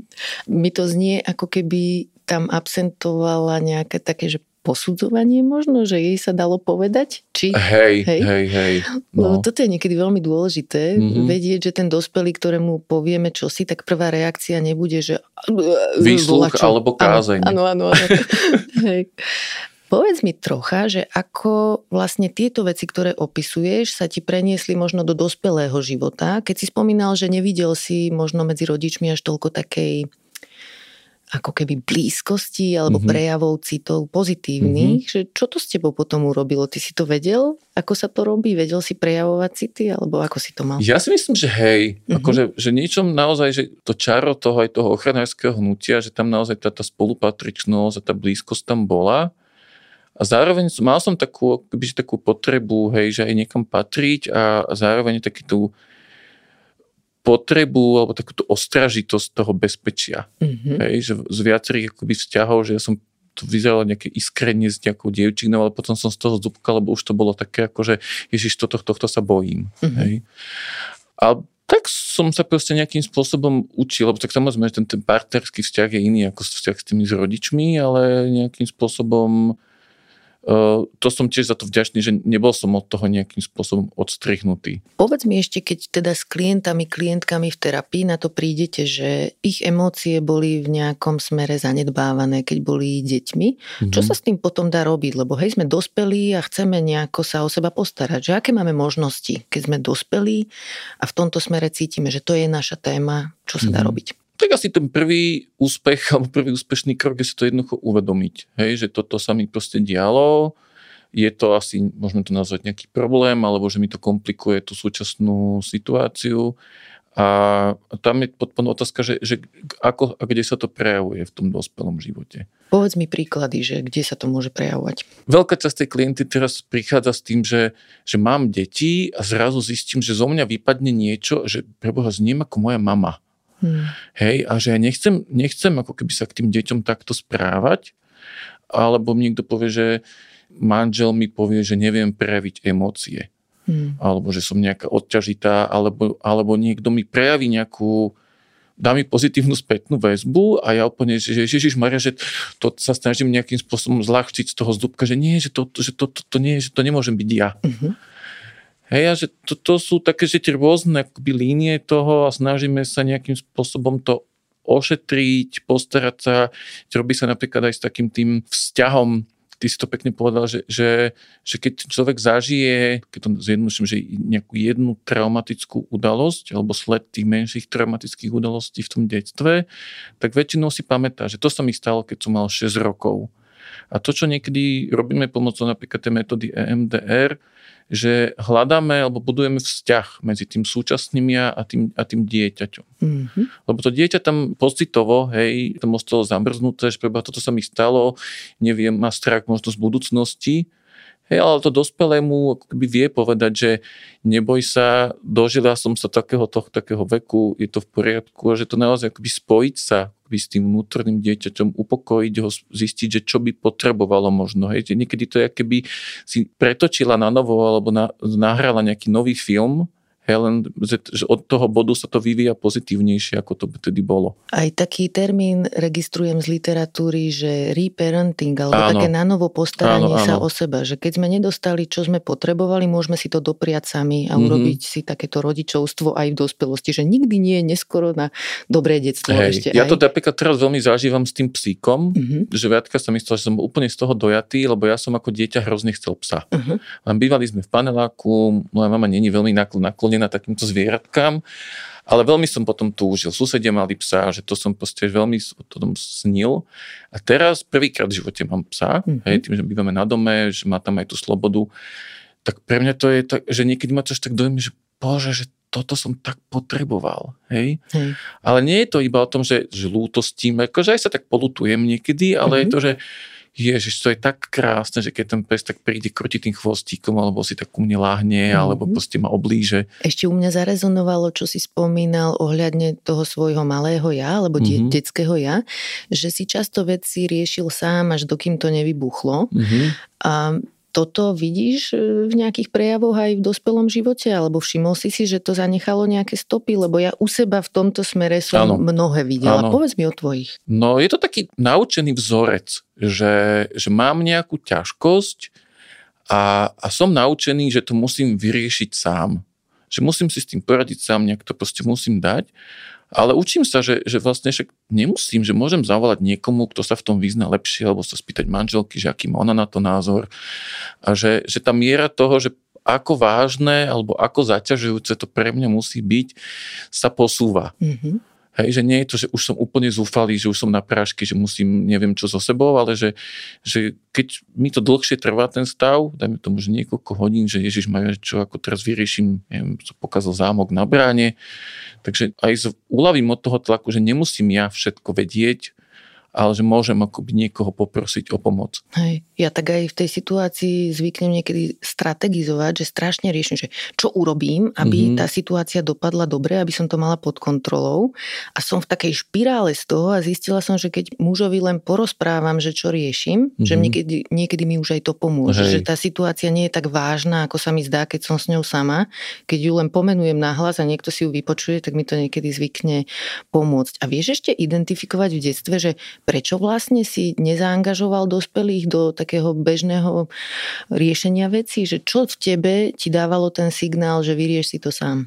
Častokrát to bolo tým, že, že, že tam to bolo buď nejakým spôsobom zľahčované, alebo od mami som niekedy počul to, ten tú kázeň, že a to prečo si takto robil, nemal mm-hmm. si mhm. tam ísť, bolo ti to treba a tak ďalej, že nebola tam úplne také, také veľa takého pochopenia mm-hmm. preto, hej. Pýtam sa aj kvôli ľuďom, ktorí sme rodičia dnes, mm-hmm. že to je niekedy zaujímavé si pomenovať, hej, že čo som ako dieťa očakával, mm-hmm. lebo aj naše deti dnes to očakávajú, že povedia nám, že niečo ich hnevá alebo niečo sa nepodarilo mm-hmm. a pre mňa to je neuveriteľne objavné dneska vidieť, že No napríklad dcéra, hej, že hovorí mi, že toto dieťa v škôlke ju nahnevalo a ja jej poviem len, že aha, povedz mi viac. A, a len mm-hmm. ju mhm. posúvam v tom, že mi hovorí viac a viac, až sa vyrozpráva mm-hmm. a je to vyriešené. Väčšinou Hej. na záver sa jej spýtam, že či potrebuje, aby som jej pomohla a ona povie, že nie. Mm-hmm. Hej, že to je tá halus, že niekedy, mm-hmm. akože už dávno by ju mohol niekto zastaviť, že to si mala robiť a on to tak myslí Hej. a neviem čo, ale veľmi to vypočutie je, presne, je úplný základ. Bez hodnotenia, Hej. ako teta Betka, hovorí si. Že, že ja, to, ja som to zažil napríklad, že ja nemám deti, ale v tej škole, že, alebo teraz s tými klientami, že príde človek, teraz veľa ľudí za mnou chodí na tú terapiu EMDR a povedia mi proste fakt nejakú že hroznú vec, hej, že čo zažili, povedem, že vy ste prvý človek alebo druhý človek, ktorému to hovorím. A ja si niekedy uvedomím, že už mám v sebe niečo také, že Ježiš, teraz musím niečo ísť takéto aktivistické, že to musíme s tým niečo spraviť. Mm-hmm. Hej, ale som, že nie, že toto není na toto priestor. Ale vidím, sa pýtam, že, že čo by ste odo mňa potrebovali v tejto chvíli. Mm-hmm. A ten človek veľakrát povie, že viete čo, že mne sa tak uľavilo, že som to iba niekomu povedal. Hej. Že to nedržím v sebe Hej, a, že, a že toto úplne stačí. A to je brutálne, no. že musíme ísť na terapiu, aby sa to dalo toto Hej. dosiahnuť, že v niečom to je veľké poučenie pre nás ako mm-hmm. spoločnosť, že toto, tá schopnosť vypočuť bez Hej. nejakého hodnotenia a nechať tomu človeku priestor, nech povie, čo potrebuje povedať, že to je absolútne Hej. zásadné pre naše mentálne zdravie. Spomínal si mi jednu knihu, ktorá sa mi v tejto súvislosti aj vybavuje teraz, Belonging, uh-huh. po slovensky, keď je to preložené, ako sa volá? Vieš čo, v češtine to máš pri, prináležení. Uh-huh. V mhm. slovenčine stále hľadám ten výraz, lebo nejaké spolupatrič, nie, to nie je spolupatričnosť, že prináležať niekam. Patrenie. Patrenie je to troška, niekam, že no. patrí niekam. Povedz mi o nej, ako, lebo môže to súvisieť s tým, že ako sa k sebe vzťahujeme, ako sa o seba navzájom staráme. Či máme ten pocit, že niekam patríme a mm-hmm. niekomu na nás záleží. Čo ti tá kniha dala v tomto smere? Ja som tú knihu mi odporúčala taká moja dobrá priateľka uh, Veronika Holiková. Uh, my sme spolu vlastne boli vo výcviku psychoterapeutickom, ktorý teda ja som nedokončil, ale ale ja som vtedy tiež riešil takú moju predstavu o vzťahoch v tom výcviku. Uh-huh. Že ja som nástupil do toho výcviku, prišlo mi to, že tam bola veľmi dobrá atmosféra, tak akože naozaj, že komunitný pocit, že mali sme si k sebe blízko, ale po niekoľkých rokoch toho výcviku to tak nejakým spôsobom začalo vyšumievať. Že ľudia odchádzali, niektorí bez slova a ja som zrazu cítil, že že nejak sa ma to dotýka. Mm-hmm. Hej, a to, to som si myslel, že, že cítil som, že to je také prehnané trošku očakávanie mo, moje od tej skupiny, že oni mi ako keby, že som, to stalo, že projekcia, hej, že som od toho očakával, že, že toto mi vyživí tú moju potrebu niekam patriť, mm-hmm. ktorá do istej časti bola vyživená tým môjim aktivizmom, to bolo tiež veľká časť tej spolupatričnosti, ale tu na to bolo, tým, že to bolo psychologické, že išli sme tak viac do hĺbky, každý tam viac otváral, tak zrazu to bolo naozaj hlbšie. A tí ľudia jednoducho proste, že mizli. A ona mi teda odporúčala, že teda čítala tú knižku a ja, ja keď som si prečítal vlastne ten, to venovanie alebo ten úvod, tak ja som sa rozplakal z toho, že to mm-hmm. bolo, že, že, koko, že toto je tá kniha hej, o tej potrebe, že niekam patriť, byť súčasťou nejakej komunity. To komunita už je také trošku sprofanované slovo. Hej, hej ale, ale používajme ho. Podľa mňa hej. zadefinujme tak, ako chceme my. Mm-hmm. Chceš k tomu úvodu aj niečo povedať? Že môžem, tam... môžem, môžem prečítať ak, teda mm-hmm. iba pár viet Dobre. z toho. Pardon za moju češtinu. Pro rebeli a stroskotance, černé ovce a vididence. Pro uprchlíky, siroty, obietní beránky a podivíny pro vykořenené, opuštené, vylučované a neviditelné. Kež z rostoucích barvitostí rozpoznáte, že víte, co víte. Kež se vzdáte své poslušnosti vůči pocitům bezcennosti, poddajnosti a váhání. Kež naleznete vůli být nesympatičtí a přitom být bezvýhradně milováni kež odoláte neoprávneným projekcím druhých lidí a kež svůj nesouhlas dokážete sdělit s přesností a ušlechtilostí. Ešte to trošku pokračuje. Ale... Pekné, veľmi pekné. Čo z tej knihy podľa teba by mohlo byť pre nás ako pre spoločnosť užitočné? Že žijeme vo svojich komunitách, žijeme s ľuďmi, ktorí sú nám blízki. Čo vieme pre seba urobiť, aby sme patrili k tým svojim ľuďom a mali ten pocit, že tam patríme? No ja som sa k tej knihe vrátil, ja som teda čítal pred niekoľkými rokmi a vrátil som sa k nej aj kvôli tomu, že my sme sa s manželkou presťahovali na dedinu Kubanskej štiavnici. Ja som teda rodený Bratislavčan, tu nás v tomto meste som mal kopec vzťahov a zrazu som začal na tej dedine zisťovať, že, aha, že kam ja vlastne patrím. Mm-hmm. Hej, že som vlastne občan tej dediny, alebo som ešte Bratislavčan, akože chatár, alebo kto som. A zistil som, že tiež som mal akoby možno takú idylickú predstavu o tom živote na dedine, že tam všetci si pomáhajú, že tam aj tiež sú proste ľudia dohádaní, mhm. nerozprávajú sa, ale sú tam zase skvelí ľudia, ktorí naozaj si nezištne pomáhajú a že, že, že nemusím ako keby, že patriť úplne do nejakého celku. Že, že nezapadnem, lebo tak tá predstava, že byť so všetkými kamarát. Mm-hmm. A že ten, ten, mm-hmm. ten pocit prináleženia, že nemusí súvisieť, alebo nemusí byť spojený s nejakým miestom, alebo s nejakým pracoviskom, alebo s nejakou profesiou, že môžem si ja vytvárať také svoje akoby bubliny, alebo nejaké moje kmene, ľudí, ktorí, sú, ktorí sú mi blízki a tie, tie bubliny môžu mať akoby rôzne vrstvy. Mm-hmm. Že ľudia, ktorí sú proste mi, že úplne že najbližší, až po ľudí, ktorých by som nazval, že známi, ale pozdravím s nimi, viem s nimi dať taký ako nejaký zdvorilostný rozhovor. A ako zniesť situáciu, ktorú si spomenul s tým výcvikom psychoterapeutickým, mm-hmm. že mhm. ty si to spätne nejak rozanalizoval, prečo odtiaľ odchádzali bez vysvetlenia ľudia, alebo ani nevieš a nejak si to nechal tak? Ja som to tak proste si zobral, že tak to je. Hej, že, že, života, že, hej? tak to mali, mm-hmm. že bol som na nich spočiatku taký namrzený, taký dotknutý vlastne, mm-hmm. hej, že, že, že, hej, že to bolo o tom, o tom, že som nebol, cítil som sa, že nie som videný. Hej. A tak aj mne to tak znie, keď o tom hovorí, že, že halo, akože ste Hej. si tam boli blízky a že mm-hmm. by som očakávala, že teda už tu máme nejaký vzťah a vzťahy sa neukončujú Hej. zmiznutím väčšinou, ak boli dobré. No a to, to čo mi potom tiež také uvedomenie prišlo, ten, tá, tá metafora s tým poloplným, poloprázdnym pohárom a som sa tak aj niekedy pouznal tým mojimi očakávaním, že však ja nemusím a nemôžem byť najlepší kamoš 30 ľuďmi naraz. Hej, a to, že z toho, z tých 30, ja neviem, 15 odišli, ale ostalo, akože ja som z toho výcviku zostal v kontakte, dajme tomu s piatimi, možno až desiatimi ľuďmi, s ktorými že naozaj, že veľmi blízky, otvorený vzťah a že, že toto si tak uvedomiť, že toto sú super vzťahy, mm-hmm. pri, obrovské, že hlboké priateľstva a že toto si vážiť a ne, nefokus, nefokusovať sa na to, čo nevyšlo. Tak proste mm-hmm. žijú si svoj život, že nemajú oni voči mne nejaký záväzok. Mm-hmm. Len proste si odišli a tak to proste je. Hej, môže ma to mrzieť, som si to nejakým spôsobom odsmutil, ale tak keď chcem s niekým živiť ten vzťah, tak investujem do tých, kde to je ako keby recipročné. A ešte mi teda povedz, že čo to pre teba znamená, že dobrý vzťah, že čo má plniť taký vzťah, aby si ho považoval za dobrý, blízky, ako sa v ňom chceš cítiť? No, veľmi pekne to pomenoval Andrej Jeleník, čo si ho tu mal ako hostia, čiže taký, taký môj veľmi blízky priateľ. Ja použijem taký príklad. Chodím roky na jednu chatu, od priateľov si požičiavam v Nízkych Tatrách, 30 rokov tam potom sa povedal, že chodím. A choď, bol som tam s rôznymi partiami od taký akože proste ruka hore, žúr, silvestre, divo, divoké, divoká mladosť, až po naozaj také, že veľmi blízke psychologické nejaké partie. A ja som v jednom momente mal pocit takého obraz takého rytiera v zbroji. Mm, a spája sa mi to s pojmom sarkazmus.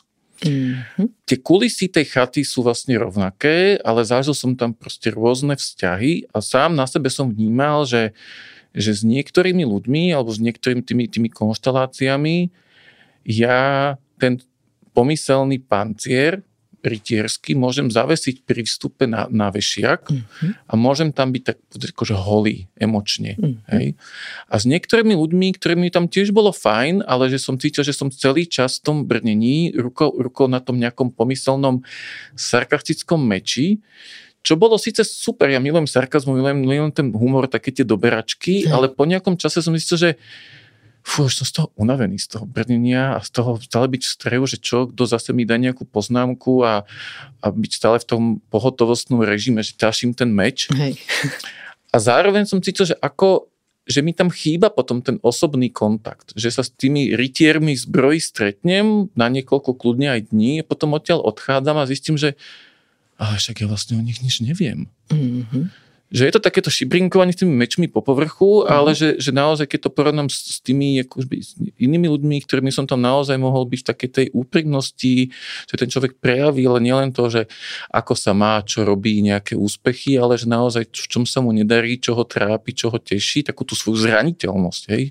Tak to bolo pre mňa také veľ, veľmi poučné zistenie. To je perfektná téma, ten sarkazmus, alebo ja by som to dala aj do kategórie po taký dážnik, že humor, mm-hmm. uh, že my ho vnímame tak, že každý smiech je dobrý, veľmi mm-hmm. často, ale nemyslím si to, že je to mm-hmm. na samostatný podcast, môžeš k nemu prísť znova, môžeme si tu sadnúť, možno aj viacerí a rozprávať sa o tom, že aký humor nám robí dobre naozaj, mm-hmm. pretože je aj taký, ktorý nás drží od seba vzdialený, v bezpečnej vzdialenosti irónie, sarkazmu a rezonuje to vo mne, že tiež si to začínam všímať ako starnem, že ľudia, ktorí sú vtipní, sú neraz takí, že sa necítim v ich prítomnosti bezpečne. Vidím mm-hmm. to aj ja a chcem to s niekým rozobrať, tak môžeš kľudne prísť, keď budeš chcieť. Ďakujem. Dnes už sa nám čas žiaľ vyčerpal, hoď teda bolo to veľmi príjemné a ďakujem ti za tento rozhovor. A ak sa môžem ešte vrátiť takým úletkom k téme vyhorenia z úvodu, chcela by som ti aj na záver položiť otázku, ktorú ti pred rokmi položil tvoj terapeut. Kto si, keď nepracuješ? Pripravoval som sa na túto otázku. Fakt? A ja žijak sa delím. som myslel so psíkom lesom a ja som si tak prehľadal, čo sa ma tak asi budeš pýtať. A má to také viacero rovín, hej, že jedna je tá úlavná, že nemusí moja hodnota byť viazaná na tú prácu, že som kto som a že len sa proste prechádzam tým lesom. A druhá je naozaj, ja som zo, z okolnosti asi pred týždňom bol na takom meditačnom zásade trojdňovom a tam to tiež bolo veľa o tom ponore, že, že kto sme, Hej, že odkiaľ plynú tie naše myšlienky, ako ich pozorujeme, kto pozoruje tie myšlienky. Čiže to môže mať až takýto akože spirituálny rozmer, ale neviem povedať presne, že kto som, ale čo ma teší, že, že mám viac slobody voči tej definícii, že práca ma definuje. To znie super. Ďakujem ti veľmi pekne. Už jednu knihu si teda spomínal v tomto rozhovore. Chcel by si k nej ešte nejakú pridať v rámci odporúčaní na záver? Napadá ma ešte jedna. Meno som zabudol, ale z obľubou ju používam. Volá sa, že 5 jazykov lásky. Mm-hmm. Je to taká populárna psychológia a popisuje to vlastne rôzne prejavy lásky, ktoré vlastne ľudia môžu mať. Jednak e, prejavovať na vonok a jednak ktorý ten jazyk je pre nich dôležitý na ten príjem. Uh-huh. A tých 5 jazykov lásky predstavuje ako taký koláčový graf. A jeden ten prejav lásky môže byť napríklad slova uznania, nejaké skutky, dotyky, neha. A častokrát sa s tým stretávame v tej mojej praxi, že v tých partnerských vzťahoch niekedy vznikajú nedorozumenia v, tom, v, to, v tých jazykoch. Hm. Hej, že niekto nedokáže tú lásku prejaviť spôsobom, že mám ťa rád, alebo že ľúbim ťa, alebo nejakým tým, tým tou nehou, ale prejavujú, prejavujú tým, že, že niečo ti kúpim, niečo ti dám, tými nejakými predmetmi. A pre niekoho to môže byť fajn a niekto proste zase má dôraz v tom príjme na tú, napríklad na tú nehu. A že niekedy je fajn, že tej dvojici, alebo aj sám pre seba si to nejakým spôsobom vyjasniť, že ktorý ten jazyk pre mňa je ten dominantný, alebo ktoré tie jazyky sú dominantnejšie a hľadať tú výživu akoby v tom smere. Mm-hmm. Fakt je ich len 5 tých jazykov? Myslím, to že to aj celkom, málo. celkom aj stačí. Hej, dobre. Ďakujem, knihy dáme do popisu epizódy. Toto bol Matúš Bakita. Ďakujem za rozhovor. Ďakujem pekne za pozvanie. Ďakujem, že ste počúvali podcast Ľudskosť o vplyve rodiny a spoločnosti na mentálne zdravie a teším sa na vás o týždeň. Nová epizóda vychádza každý štvrtok a nájdete ju vo všetkých podcastových aplikáciách a na stránke sme.sk. Ak sa vám podcast páči, môžete nám dať 5 hviezdičiek. Pomôžete nám ho dostať k viac ľuďom. Na výrobe tejto epizódy som spolupracovala s Michalom Juríkom a moje meno je Barbara Mareková. Ak mi chcete napísať, moja adresa je ludskosť.sme.sk a okrem toho som aj v podcastovom klube Denníka Sme na Facebooku.